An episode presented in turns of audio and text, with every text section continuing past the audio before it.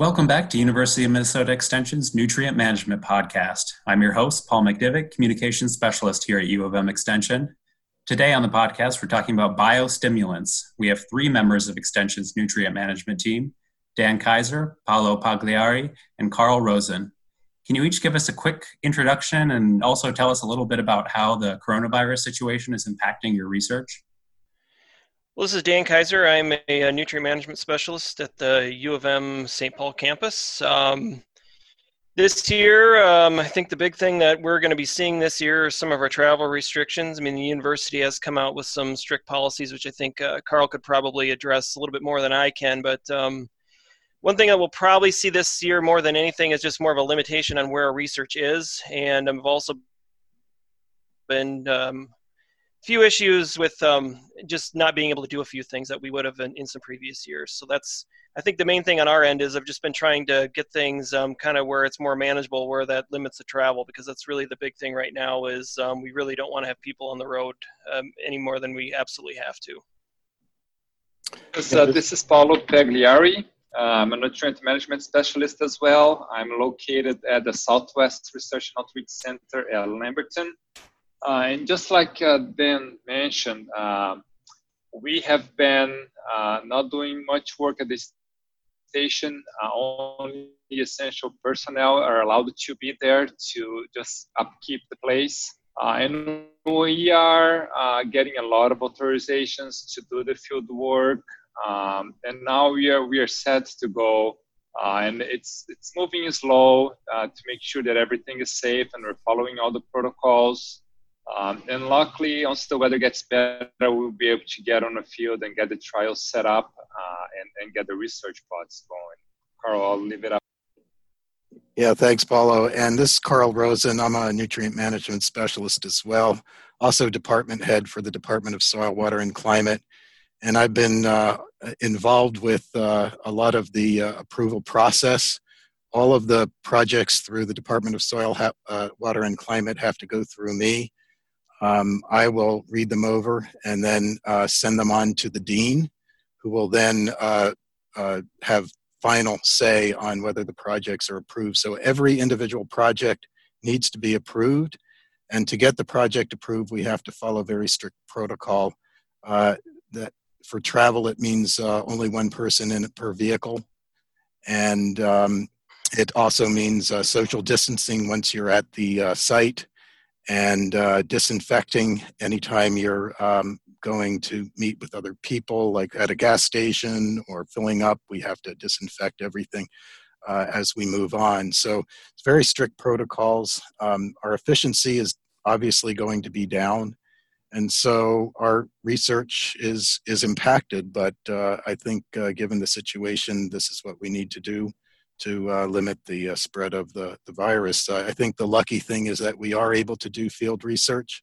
We're very fortunate that we're not losing a year for most of our projects. There may be a few that are we have to postpone for a year, but uh, for many of our projects, we're still uh, conducting the research under um, very strict protocols, and we're very pleased that we're able to do that.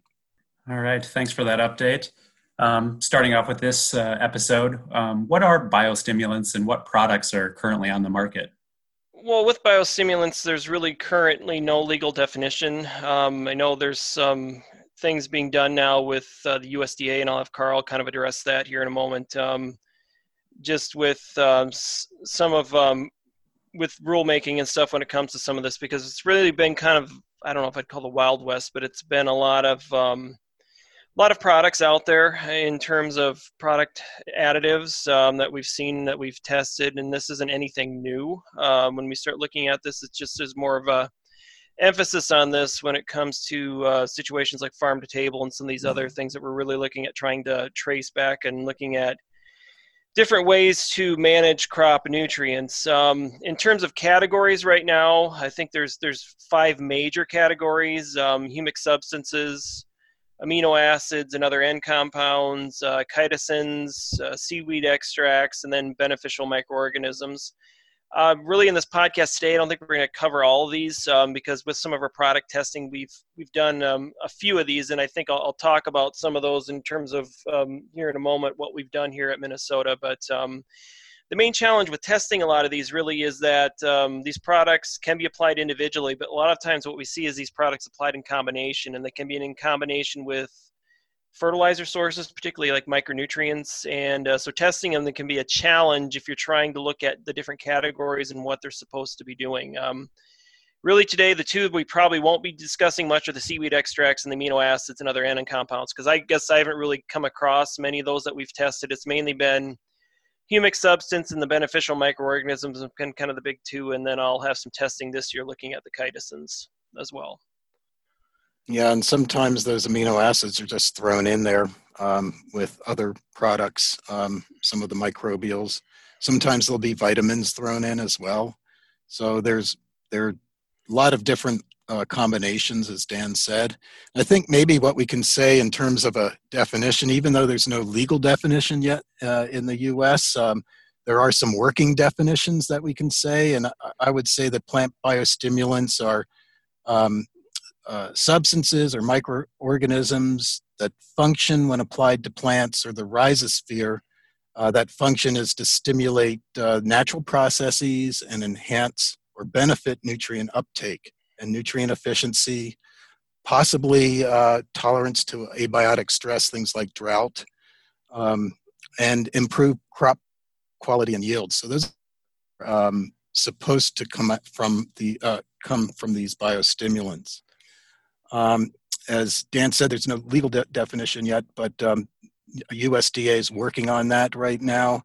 Um, there was supposed to be something coming up last December. I think that's been stalled a little bit, but uh, somehow we need to have a, a, kind of a uniform policy on on definition and and what can be claimed and what can't be claimed for for some of these products. Yeah, I don't think there is uh, much more left for me to to add to this particular question. I think uh, Dan and Carl did a very good job of describing what the product is and, definition of when it's used. I, I guess, for. yeah, there's one thing I do want to say that um, I think the reason why we're talking about this right now is because it is one of the fastest growing segments of the uh, agricultural industry. Um, it's seen as a way to uh, add value to fertilizer products, for example. And there's lots of different uh, product names, different formulations. I think we're not going to get into the specific product names, but just more of the or less the different classes that we've that we've worked on. Yeah, and that was part of my next question. What classes of products do you see gaining a larger foothold in agriculture? So the, the ones I see are the are the microbials. That's probably the fastest growing segment of the ones that Dan mentioned. Um, and there's a lot of research on that. I think uh, our new techniques in microbiome research and soil ecology, we're learning a lot more about the microorganisms in the soil and, and how they function. Um, some of this is tied to soil health, and so it all gets kind of uh, in, intermingled into into different things. So um, I do think that there's some potential for some of these microbials. Um, they may not work under all situations, but it's an area of research that that's very exciting for a lot of us. Uh, one of the things I did see, you know a number of years ago, were the humic substances being kind of a, a bigger foothold when we were dealing, say, five years ago. So, you know, products like uh, Hydrohume from Helena, I, I, heard a lot of advertisement on the radio for that particular product. Um, there's a lot of these leonardite coal uh, derivatives that were around there. So, I mean, it, it's interesting because these things tend to shift. And I think, as Carl said, the biggest thing is the beneficial microorganisms right now. And that's the, the big thing if you look at a lot of the trade magazines of what's coming through. So, Paolo, I don't know if you have any comments on that. Yes, I, just to emphasize what you just said as well, uh, most of the trials that I've done uh, is on the biological agents.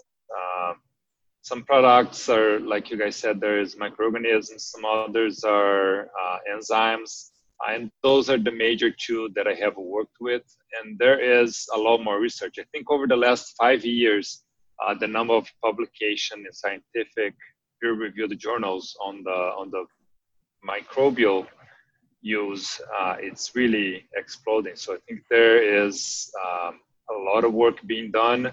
In the us it's not as as much as in developing countries. Uh, I think that's related to soil types. I see a lot of work being done in soils that are more of those older soils that have much lower fertility levels. Um, and there seems to be some positive results that are coming out of the use of those uh, products. And it will be interesting to see how that starts to look the more research you do in soils like what we have in Minnesota that are much more fertile, much richer, a lot more nutrients available. Uh, so it'll be interesting to look at how that performs in our area. On the organic side, I mean, you've seen this pretty much since you've been here working with the organic. Has some of these products been around, or uh, because really for when we look at conventional ag, I mean, a lot of these things you look the last few years is when I've been hearing about them more and more. But I assume they've been around in some of the organic sectors for a little bit longer period of time. That's correct. It has been around the organics for much longer, and I think that's how it kind of started for a lot of products. Was more as uh, a need for organic farmers but most of the work that I have done is all unconventional. I think a lot of the companies are now jumping into this larger market, and I've been approached mostly to do work on uh, conventional agriculture. I think the organic, um, they they done a lot of work already, uh, but I think now their market is for the conventional, which is where research is lacking. So, what does the research in Minnesota say about these products? Should farmers be taking a greater look at biostimulants? Well, uh, I guess I'll say one thing is that we've been doing research on various biostimulants, kind of alternative uh, agricultural and non conventional products for many years. In fact, there's a regional committee that's been set up. Was set up back in the early 80s to look at some of these products. So uh, a lot of them in the past, you know, were kind of inconsistent, I guess, at best, would be the results. Um, I think with some of the new research with uh, some of the microbials, where we're really getting at um, what might be more specific for a particular crop rather than just throwing some microbes out there for all crops. We're trying to match up the microbes for specific species like corn which may not work for another crop like soybeans or potatoes or something like that. So there's a little more specificity involved now. Um, and I think the research is yet to determine under what situations they all work um, or don't work. Um, those are th- some of the things that we need to define. And I think that's where the active areas of research are right now, trying to, to, to trying to figure out when they work if they do, that's great. Can we define those conditions? Uh, if they don't work, what's the reasons for that? Is there too much competition of native microorganisms in the soil? I mean, you might be able to find something out in a lab, and there's a lot of this is based on laboratory research where you can, you know, have more sterile conditions. You can really look at the function of those microbes. But then when you put them out into a field situation, those microbes need to compete with thousands of other species and uh, sometimes they'll lose out.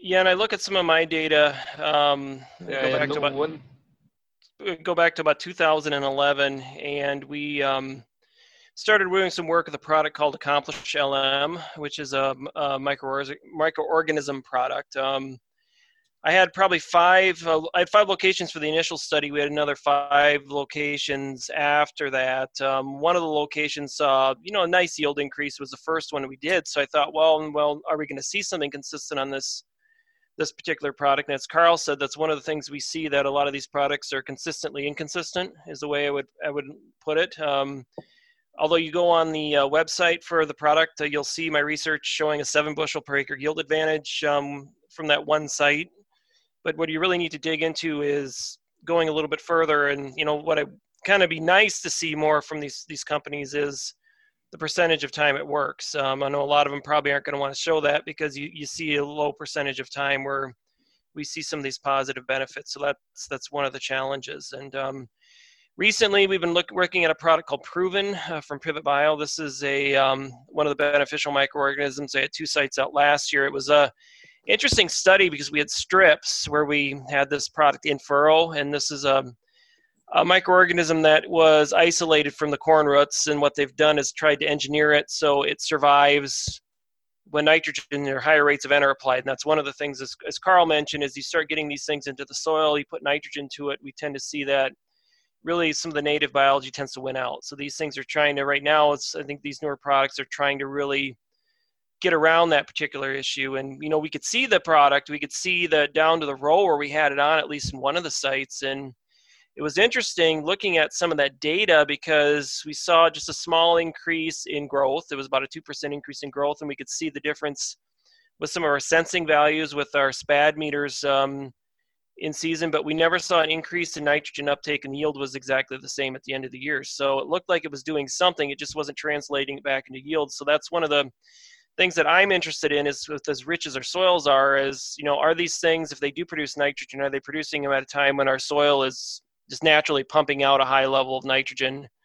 So maybe there's a benefit there, but it's just not enough really to give us a, a reduction in the amount of nitrogen required. And that's really the biggest thing I see these things being promoted for right now is, is to being able to reduce the nitrogen. But this isn't going to be anything that we can eliminate nitrogen use in, particularly corn production, because there just isn't, you're not going to produce enough. So you might be able to reduce it, um, maybe reduce the need for a supplement an application, maybe you know 10 20 30 pounds but that's going to be it we're still going to have to have some nitrogen applied these are just things that you know may go in and help us get into some of these real difficult years where we you know have something maybe there that'll produce more nitrogen that we may not necessarily need a supplement and an application so paolo did you have some comments yes um, just to to um, explain a little bit further. A lot of times when those products are being developed, they, like Carl mentioned, they are tested under conditions that likely never will be seen in the field. For example, they might use just washed sand as the media where they're growing the plants and adding those microbial to it. It's usually used in media that is very low, very low in fertility. And that links back to what I said earlier that in, in countries where the soil is very poor, not a lot of nutrients available, not a lot of organic matter, anything you throw in those soils will likely give a little help to the crop. And I think that's why a lot of the the results in poor soils come from is that there's not much in the soil and the little you add to it, it will improve the conditions for the plants. Now, for us, one of the things that I, I, I like seeing that is happening now is uh, that we have a lot of capability to do some very complex analysis, start looking into microbial community, and we can start applying some of those uh, products to a field and start to measure was there a change in microbial community before and after you added these products, and start to see whether or not they are causing a change. For those that claim that they change uh, the biology of the soil, we can test it and make sure that they are changing or whether or not they are not changing um, and that on the long run will help us to better understand when those products work, when they don't, because then if we know there was a changing community, we can also track the soil properties that were changing, then starting to see whether or not we can uh, be more predictable on when those products would work to start giving the farmer uh, better recommendations to when they might see a success of using those products and when they might not but I think that the research, especially in my case, using some of this uh, more precise methodology, is still just starting. I'm just having a few uh, grants that went, went out now asking for funding to do some of this more biological work uh, in terms of microbial community in the soil as affected by some of those products. Um, so it would be interesting to see after we get some funding and do some some work in our soils to, to relate that back to the farmer and start providing them with some of the, the research data that they need to make their decisions. That's one of the challenging things I guess I have on the research side is we can't always get into some of the nuts and bolts on what's going on in the soil, um, just because a lot of times these testing studies they don't have enough funding to really dig deep into some of um, getting in some of the microbial communities and seeing if these things are actually surviving. And that's really the the main question. Um, you know, the big thing I stress to a lot of growers is when you're looking at a lot of this data, just you've got to look a little bit deeper into what exactly is there because as paolo said is you know when i talk about my Accomplish LM data one out of 10 years question is why did I get that response there? And I don't know. Again, we haven't been able to dig into it. I mean, there could be a number of factors that come into play. but it's still it's one out of ten. So you know when back when I was testing that corn was looking at we're getting to seven dollars a bushel. So I think farmers were a little bit more or, or a little bit less risk averse and we're willing to try a few more things. But you just have to be careful when you you read into some of this. And I've got one example here. This was an article that was sent to us. Was uh, specifically related to this product proven. Uh, the the title on the article is Farmer Quits Synthetic Nitrogen Goes to N Producing Microbe in Corn, which is a very catchy title. But you read into that essentially, and where it seems like the farmer's going to these microbes and getting away from fertilizer, it really isn't the case. It's just that farmer was eliminating the need or, or not doing a side dress application, but still had was applying synthetic and fertilizer. So it's one of the things with these that I really stress is just looking into the data, looking at where the information came from, because as Paolo said, you, you look at where they developed a lot of these products. I mean, it isn't necessarily in the most rich soil, and the, in the lab, these things can happen that we don't see in the field. So just be careful and ask questions. Um, Carl mentioned that NCRA 103 committee. Um, there is a compendium of non-traditional products on the web. Um, it's hosted through Iowa State at the time being, and um, if you know what the product and what the active ingredient is, a lot of times you can just search for that active ingredient in the compendium and see what information is out there. And that's that's probably the best source I think for for people that want to look at some of this right now is looking at some replicated non-biased data and just seeing kind of what some of that information says versus um, what you see on the web that um, is going to be some of the best results they have within a within a given um, set of research trials. Yeah, the the problem with that is there's so many products out there we can't possibly test everything in a replicated trial. So that's kind of the limitations. And sometimes the companies will change the name around, they'll change the formulation, and but it is a good first place to start and see if there's anything done. Um, I guess one other thing I wanted to mention is that with these microbials, you might want to look into the um, actually what the function is supposed to be. For example, you can have bacteria that's that you're applying, or you could have fungi. And in most cases, the fungi are, are uh, mycorrhizae, and so the function of most of the mycorrhizae is primarily for phosphorus. Uh, there may be some other, um, other benefits in terms of zinc and maybe some water stress um, effects, but uh, you know, kind of look at the situation as to what the, those microbes are supposed to do. A lot of the bacteria might be uh, free living nitrogen fixers but they might also have some other uh, hormonal effects or growth regulator effects on root growth, things like that. So there's lots of different functions that these uh, microbials are um, uh, kind of uh, uh, intended to uh, to invoke in, in terms of plant response. All right, that about does it for the podcast this week. We'd like to thank the Agricultural Fertilizer Research and Education Council, AFREC, for supporting the podcast. Thanks for listening.